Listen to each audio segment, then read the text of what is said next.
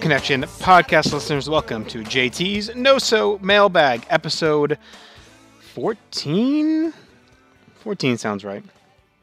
Anyway, welcome back. Thank you for joining and listening, as always, to everything here on the North South Connection podcast network, made possible by listeners like you, with tons of great content coming at you almost every day.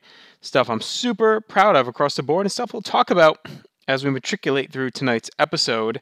It is November, and thankfully, uh, because of my great listeners that submit these questions, we have some Survivor Series themed questions tonight that we'll hit on, plus some other content. As always, we'll go about our usual 35, 40 minutes, and uh, then we'll get out of here. So, why don't we get moving with our first question from Ben Locke, who just straight up asks Survivor Series, what's the point? That's a very Ben Locke question, so I appreciate it. Uh, I would. Uh, I guess the points tradition at this at this stage. Uh, I, I think early on, it was a cool concept. It was something different, and I kind of compare it to like the Major League Baseball All Star Game, where you didn't always get to see like you know, if you're regional, if you're on the East Coast, you may not have always gotten to see some of the National League or West Coast stars because there was no interleague play. So if you're a Yankee fan or an Orioles fan or a Red Sox fan or you know someone East Coast in the AL, you may never see really the big stars of like the Dodgers or um, the Reds or the Cardinals, you know, because it is those teams didn't play and there weren't as many national games, maybe one a week somewhere, but uh, you may hear about them. So the All Star game was a special day to get to see all of these great players in one spot. And I think in the WWF in the 80s, you weren't ever going to see situations perhaps where Hulk Hogan is teaming with Hillbilly Jim, or, you know, not that's a big selling point, but you know what I'm saying, right? Like there, were, there were team ups and matchups that you may never really get to see because there was this cool mix of stars on these teams. And also in the 80s and early 90s, it was just more believable, right? That wrestling existed as a legitimate contest to see who could uh, win matches to win money and move up the card, right? Like that shit mattered at that point. So, yeah, this was just another avenue and opportunity to build credibility, to win a match, to have pride, and to see something different. And of course, over the years, it morphed into a mix of Survivor Series style matches plus non Survivor Series matches. There were years where there were none. And nowadays, I think it's really just like another show on the calendar, but because it has the name value and perception is it's a big four, like so I don't I don't think they should get rid of it. I I am surprised that you know, and of course, in recent years they've leaned so much on brand supremacy, right? Because this, this is a lazy lean. Uh, well, Survivor Series is kind of like the two teams would survive and battle, kind of like they did with the Alliance back in the day. So yeah, it's the easy layup and a lazy way to go about it, and to say, well, we'll just do Raw versus SmackDown. But I, I do think it's it, it's almost stupid in a way because there's so much content and so many shows now then why not take advantage of a built in legacy on a show where you could be completely different? And I know we've been conditioned to believe like there must be some kind of stakes in place to make wrestling matter now. So like well if there's no title matches, what's the point? But I do think like they could easily, if they put their time and effort in and thought it through, build a card of five or six or seven Survivor Series style matches up and down the card, even if you want to mix NXT in or whatever, that actually have real feuds and guys feuding put into different teams, not just for brand loyalty, but for actual feud reasons. So, and then if you want, you could put some sort of stakes in, like in 1990 they did the grand finale, right? Maybe you just do something where, you know, if you win, you you're banked to t- if your team wins a match that night, you have a future TV title shot or so. Right? There's something, or maybe all the winners go into a battle royal on Raw or SmackDown, and the winner gets a world title shot. Right? You could do something like that if you want to put stakes on it. I think, like most things, they've just fallen into this lazy trap of, well, this is what we do.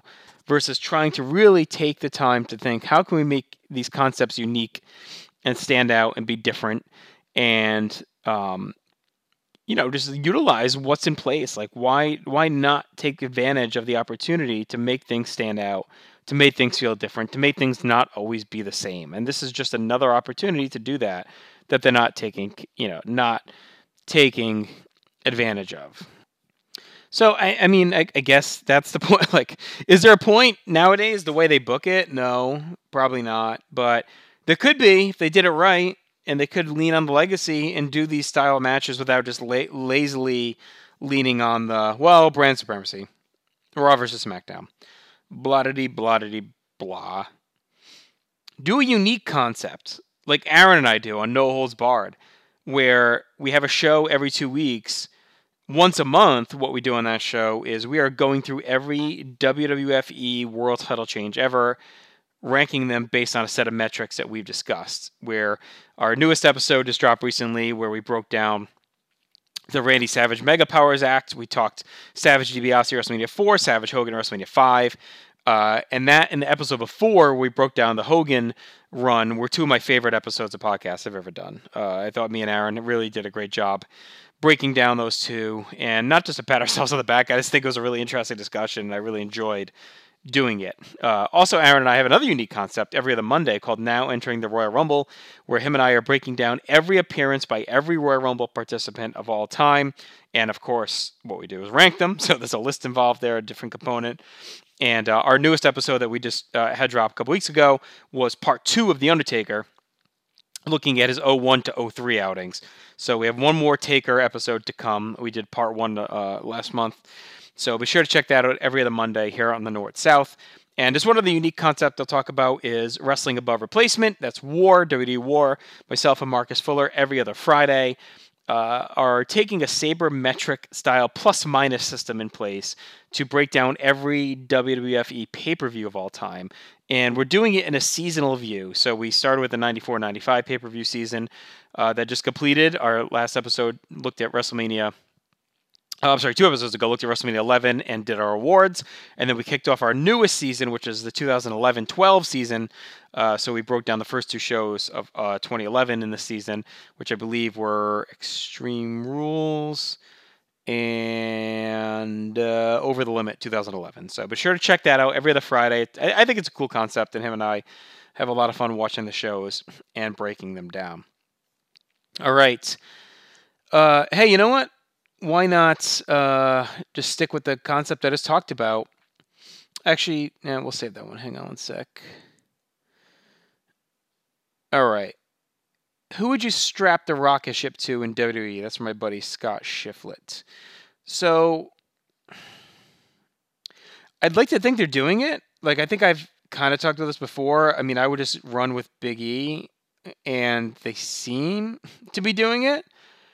I'd super rocket push him because I think he's compelling. Yes, he's been a while around a while, but he's fresh in this role. He's personable. Uh, he can do tons of media. He's a workhorse. You never hear a bad thing about him.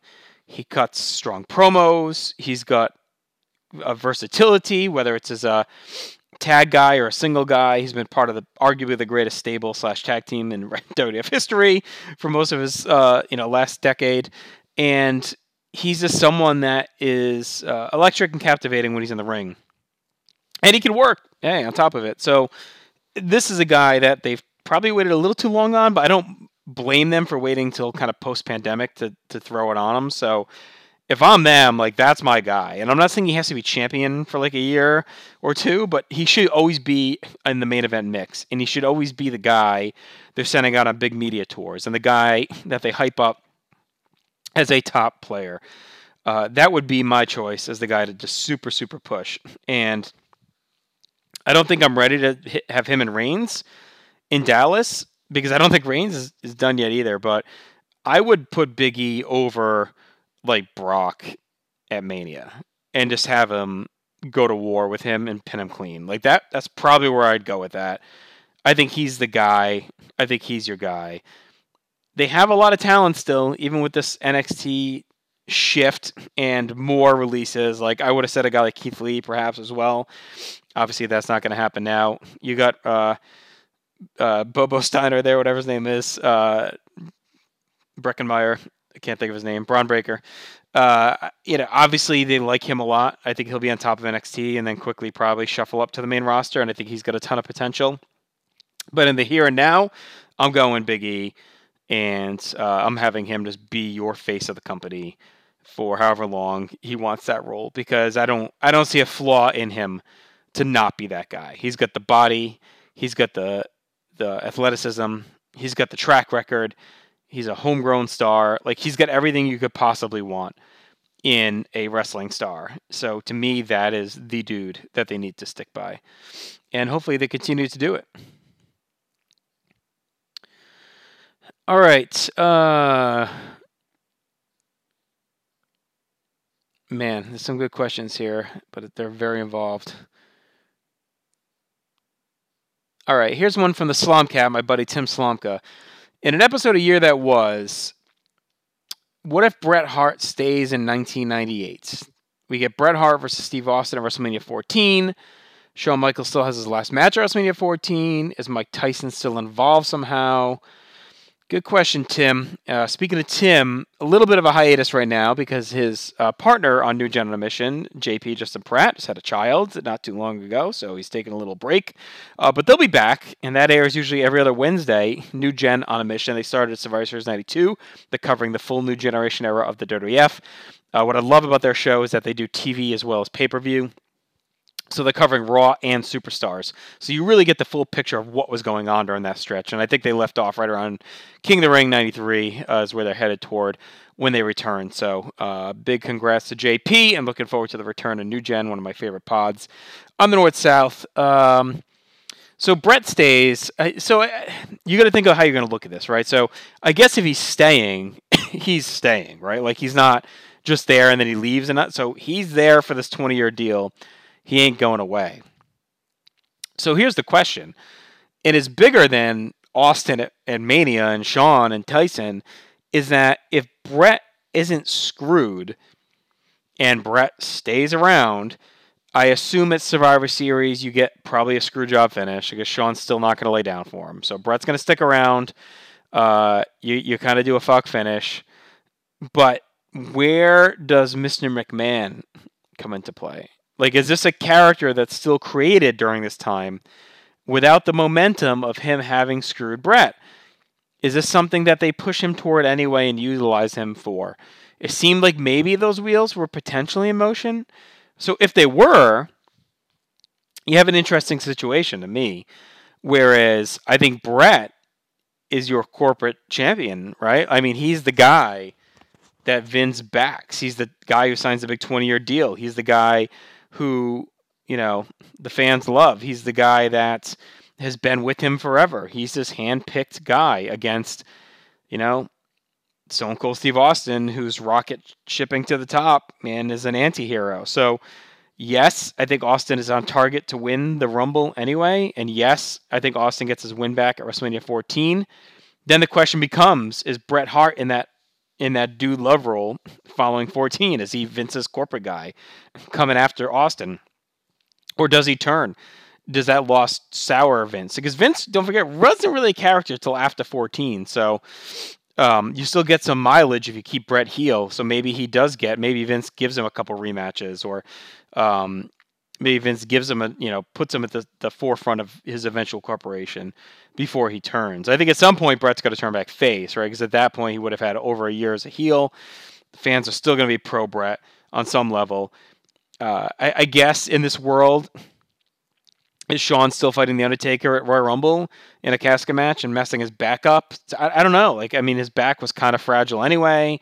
Is his ego even more fragile with Bret back in the picture? Do they find a way to coexist? This is it's such a complicated, tangled time frame to really dig into because there's just so many what ifs that you have to talk through. Like the Shawn one's a big piece of it. Um, does Austin still get his white hot?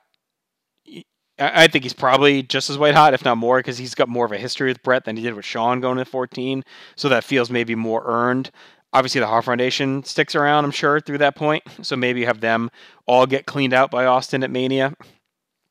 There's just a lot of pieces to that puzzle that come into play. Because without that title on Shawn, he probably's not defending against Taker at the Rumble. He probably doesn't blow his back out. He probably sticks around. So what's his role going to be? Do they revamp DX still? And does he stick around with him, Triple H, and the Outlaws, and they just stay as DX? Does he turn face? Do they turn face? There's this way. That's like a just a project in its own to just like work through that era and determine what really happens if Bret stays, because so much ripples off of him leaving, uh, including Mr. McMahon's birth, including Shawn Michaels' injury, you know, including the birth and rise of Triple H leading DX as a face. Like, there's so many things that come from a change there. Just can't be done in this format, Tim. It's a thinker for sure, my friend. It's a thinker. All right. Let's see. What's up next? Uh, the narrative in the internet community is that Vince McMahon does not like to push or utilize wrestlers or characters he did not create, especially in relation to those who made it big in WCW or TNA. Excluding Hulk Hogan, Ric Flair, and AJ Styles, which three wrestlers do you feel WWE did use really well who were major stars in another promotion before arriving in WWE? And that's my good friend Dave Hall. You can hear his brand new show with Scott Criscuolo uh, over on the PlayStation Nation podcast, uh, uh, PlayStation Nation wrestling feed, where they discuss kind of uh, it's kind of like a what if based show. So they get into some really cool topics. So be sure to check that out. So, uh, boy, um, it's a good one that probably again needs a little, little more thought. So you want someone who was a major star came to WWE and was used well. All right, so how about Ric Flair? to me, that's an easy one, right? Oh no, you said Flair. Fuck Hogan, Flair, and Styles. Oh god damn it. Okay. Um, I, I mean, this sounds crazy, but I don't know Luger. Like I know he ends up choking and falls apart, but like the initial year, first year of Luger is really good. Before it just doesn't click anymore. Sid. I don't know if you consider him a major star in his first WCW run, but I think that's one that they use Sid, you know, very well, and it's just Sid's own fault that he ends up self-destructing. But the booking was really good for Sid. I mean, we cataloged it on the recent run of Place to Be podcast earlier this year, where we worked through '92, and he, you know, his run up to WrestleMania 8 was excellent. It was really well done. So I think Sid's a good choice it's interesting because it depends on how you look at like NXT as well. So like I would argue they use Nakamura really well in NXT. They use Samoa Joe really well in NXT. Those are guys that he didn't create that they pushed heavily. That were stars, you know, TNA and Nakamura, of course, in New Japan and um, whatnot. So I think those are two options as well trying to think of other TNA made stars that would have jumped. Uh, I mean, AJ is the only one that really rings a bell besides, uh, you know, one I just mentioned. So, I, I mean, it's it's definitely a tricky question that gets trickier because there's been such little competition over the last 20 years. Like, so unless you're talking like guys that were big stars of Ring of Honor, I mean, outside of Samoa Joe, AJ Styles, and like Christopher Daniels, like what big stars did TNA generate that were homemade? I mean, Bobby Roode, I guess. Like uh, you could argue was he, he used well. It's just it's very ever so weird because these guys come in and get used well, but then eventually just taper off. So like Roode is like a Nakamura where he got a super push in NXT and looked great, and then eventually just fell apart when he got to the main roster. Uh, I think Nakamura, you could argue, still was used like really well. Still continues to be pushed.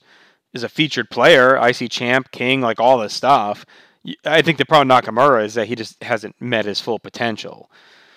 And whether that's on them or him, I don't know.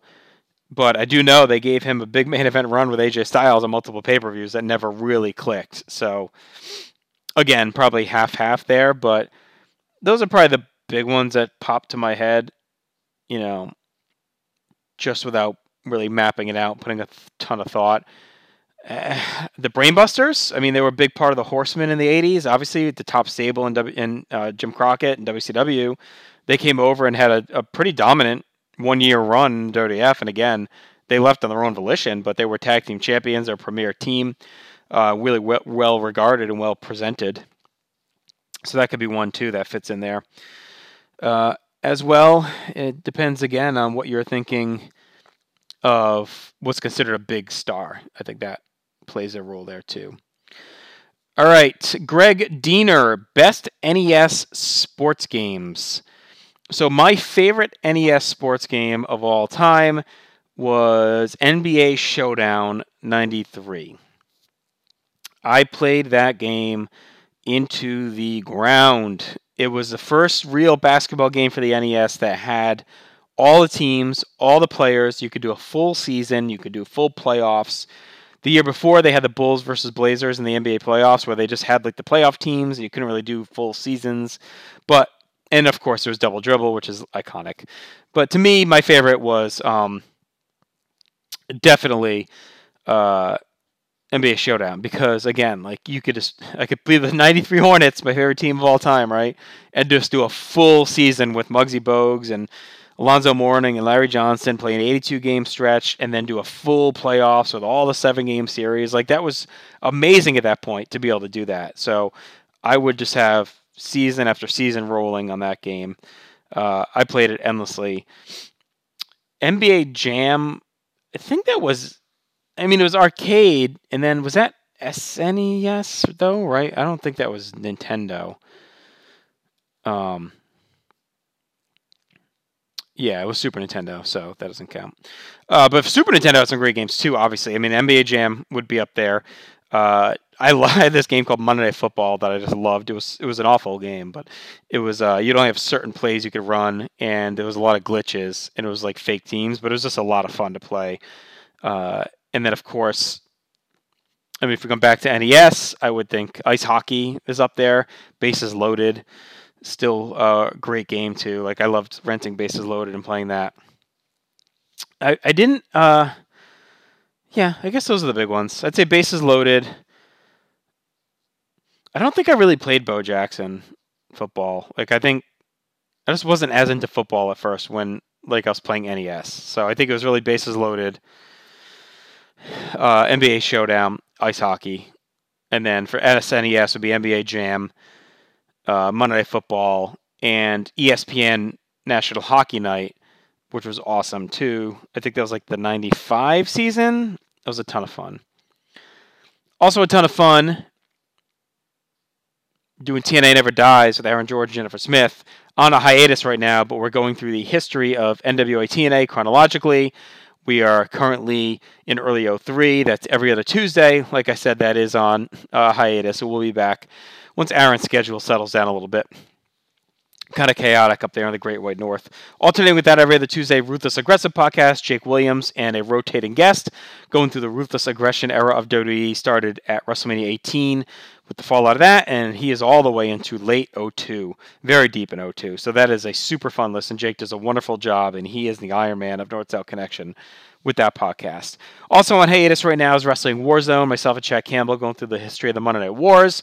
Uh, one of my all-time favorite shows to do uh, with Chad. Just again, personal life in the way right now, so we're just on a bit of a hiatus. We just our last episode would have been SummerSlam '96, and hopefully we'll be back in the new year at some point. But right now, on Thursdays, every other Thursday, Extreme Three-Way Dance, myself, Jennifer, and Matt Souza going through the history of ECW. That podcast started uh, with February 94, and we are now into the spring of 96 and uh, summer 96, actually.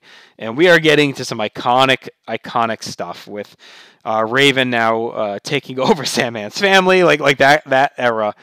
Um, Shane Douglas, the Pitbulls, just that era of ECW with so much great stuff going on. And we are on the march toward their first pay per view in early 97. So, ton of fun. I'm loving going through the history of ECW on that show. It's, it's a lot of fun to do and hopefully a lot of fun for you all to listen to. All right, said we get more Survivor Series content. I didn't lie. Ryan Everett has delivered a uh, cornucopia of quick hit Survivor Series questions. Number one. If Akeem stays on the Mercenaries in 1990 and they use Jive Soul Bros entrance music, does the horrible slaughter promo immediately become an all-time great promo with the music playing in the background with Akeem and Slick dancing behind him. Oh God, that's an erotic thought, Ryan. I love it. Unfortunately, by that point, given where Akeem was in the pecking order, and given where Sergeant Slaughter was, they're definitely sticking with that fucking drum roll. There's no doubt in my mind. Akeem is going to be sitting there, which may actually make it interesting because he'd be in the aisle and you know he'd be doing the Akeem head bob and arm bobs that I'm doing as I'm saying it while, you know, to the beat of the drum roll. So that could be even cooler. And Akeem's still doing the, the bop and move as that's going on. Now, of course, if they did Jive Soul Bro, that'd be an all timer. And in this dream world we've whipped up, I'm going to go with that and say, yes, they'll use Jive Soul Bro, and yes, it'll be an all time great promo as he is cutting the, uh, you know, promo of a lifetime and just laying out his goals and his challenges and saying what he wants to do. And all the while, it's, you know, Jive Soul Bro, or Jive Soul Bro in the background would have been iconic and made Series 90 even more nostalgic. The beginning of Survivor Series 91, Jack Tunney says he has to take Jake Roberts' word that the snake has been devenomized. The guy whose whole gimmick at that time was trust me.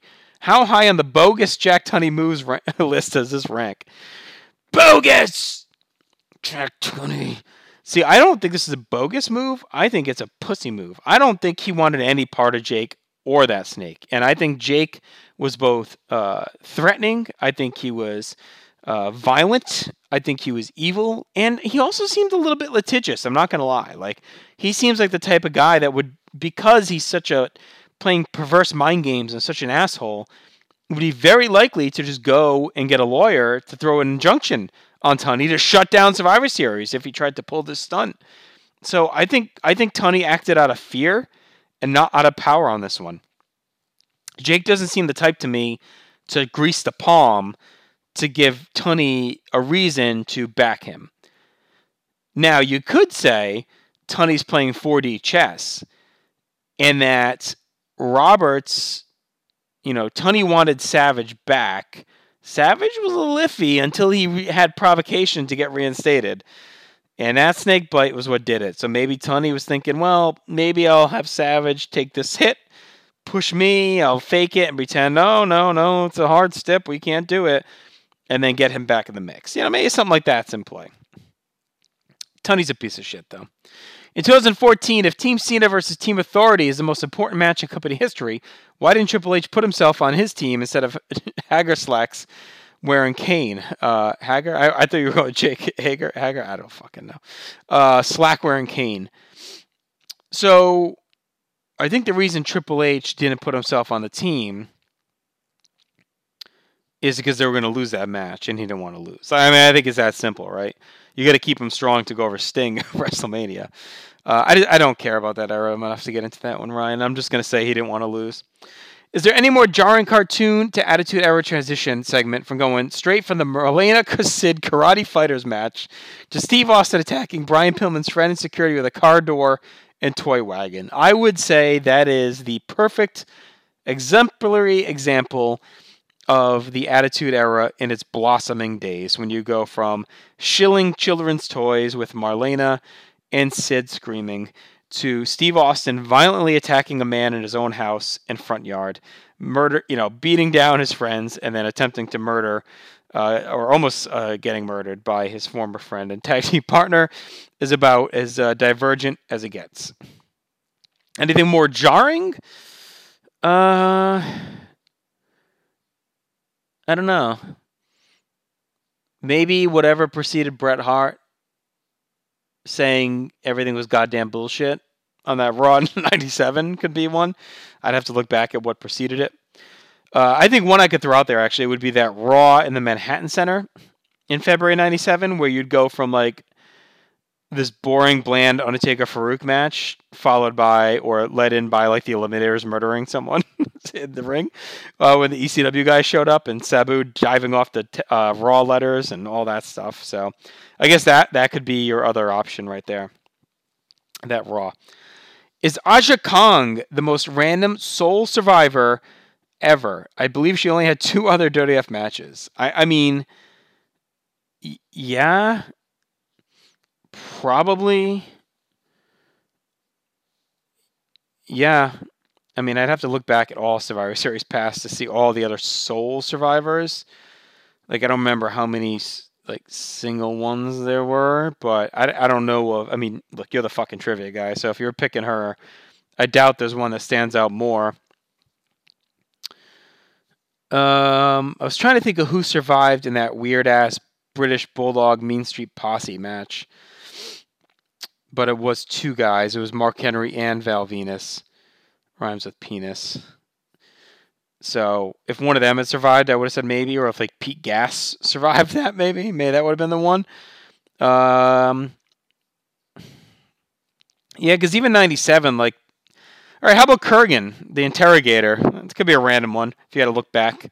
Survived that weird ass Truth Commission DOA match at Survivor Series. So I'll throw Kurrgan out to your Aja Kong, but I think Aja Kong is the most random WWF Survivor. I think that's a pretty good one. I mean, that's you wouldn't even think she was there. It was such a blip. So awesome spinning back fist though to take out Alundra Blaze to finish that match. Have you ever seen a rougher looking 33 year old than Judy Martin in 1987? Um, I mean, I knew Scott Crisco at 33, but nah. Uh, yeah, I mean, God, she looks old. It's crazy. I think women in the 80s, poor things, looked old, a lot of them. Um, I, I mean, Leilani Kai, I guess, is up there with her. Donna Christanello, I don't know how old she was at that point. I'd have to look back at Survivor Series uh, 87 to figure that out. But yeah, I, I mean, John Tenta, Arn Anderson, I mean, they looked old as shit at a young age like some there's sort of some baseball players in the 80s those guys all looked old from the road and from all the dip. Judy judy martin's got to be up there though. Like i don't think i would have guessed she was 33 so donna christanello was born in 42 so in 87 she would have been 45 so she doesn't count. Let's see what the fake dawn marie uh was born in 48 so she would have been 39 she looked old. Old 39 right there. I didn't see Moolah at 33, so could have been her, probably. Anyway. Yeah. Good questions, Ryan. I appreciate the potpourri, as always. All right, what else we got to North South before we get to our last question? Uh, Second Break Comics every Sunday. Mark Claire, Remso Martinez going through a potpourri of comics based topics. Fun listen. And then every other Sunday, you get an installment of Chronoso, which uh, are two chronological timeline projects. We have two separate groups. Once a month, you have the Jim Crockett WCW path, which currently their most recent episode looked at uh, Starcade 85. That was fun. And then every other Sunday from that, you have the WWE PG era, which started at WrestleMania 24 and are recapping every week of Raw, SmackDown, and ECW TV to see what really stood out from this often maligned and overlooked era. So that's on Sundays. Ryan Gray comes at you before, usually before every big WWE pay per view event with a preview special. So uh, his most recent one will be uh, Survivor Series that just hit. And then, of course, you have Viewer's Choice uh, with Marcus Fuller, Tim, not the Toolman Taylor, pretty much immediately within like 30 to 60 ish minutes after uh, major pay per view ends, they are out there with uh, instant reaction podcasts. So whether it's AEW, whether it's WWE, they are there for you. Speaking of major pay per views, or quarterly or so, Sean Kidd and Matt Souza recapping all the major happenings in Impact Wrestling. So you'll catch them when there's a big Impact show that they want to take a minute to talk about. This week in the NFL, every week with the Cowboy, D'Amato, Cowboy Senior, Casualty Rider, they uh, do a great job. Quick hit breakdown of the week that was and previewing the week ahead in the NFL. And every other Friday, you know what that means. Jordan Duncan and Andrew Reich do a full, um, you know, kind of catch all on AEW. So everything that's happened in the two weeks since their last show, they'll preview anything big. You know, a couple weeks ago they would have broken down, uh, previewed full gear. I'm sure they'll be breaking it down in the next episode. That's every other Friday. And also every two to three weeks on Friday, you get 90210 No So, myself, Tim Capel, and a rotating cadre of guests going chronologically through the wonderful Beverly Hills 90210. And I think that pretty much covers everything here on the North South Wrestling. Uh, North South Connection, I should say, podcast feed. When you get a minute, please take a minute. Go to any podcatcher app and leave a rating and a review. I'd really greatly appreciate it. It would mean a lot to me and uh, everyone else that takes the time to create this content for you. There are two shows I missed from Square Circle to Silver Screen. That's monthly. Logan Cross under the Cowboy, uh, looking at movies that star wrestlers or about wrestling. Uh, they do a wonderful job. Usually just a quick hit, 45 minutes or so. And of course, WCW Must Die with Ryan Gray and Johnny C. That made its return this past week as well. So again, we appreciate the the the dedication, the sharing, the listening, the downloads, and everything that comes with it. All right, one last dip into the sack here tonight. Let's take a look. All right. Uh, favorite pay per view from WWF, ECW, and WCW. If you can't name just one, a few will suffice. And have you ever been to the Friendly Tap? That's from my buddy Richard Cologne. I have never actually been to the Friendly Tap. It's always kind of been on my list of things I want to do. And I know kind of the general area where it is, but I just never went. And I don't know why.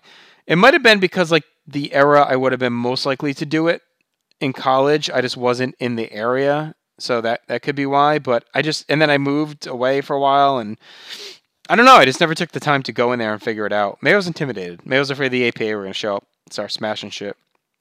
So no, I never been. I don't know if it's even open anymore. Uh, if it is, maybe I'll I'll check it out someday.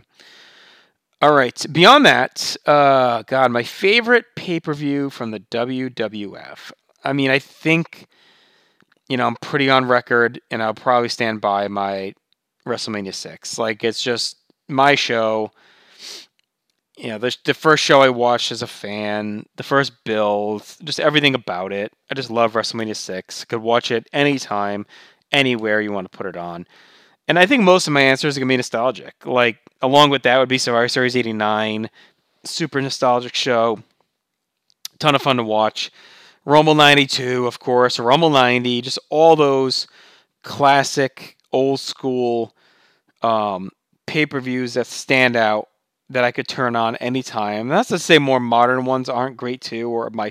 But if you're talking like favorites, I'm just going kind of nostalgic, classic throwback. For WCW, Spring Stampede 94 is my all time favorite.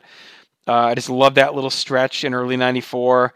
That show is loaded with so many fun matches and feuds and just the feel and the vibe that they had going on pre Hogan was so much fun.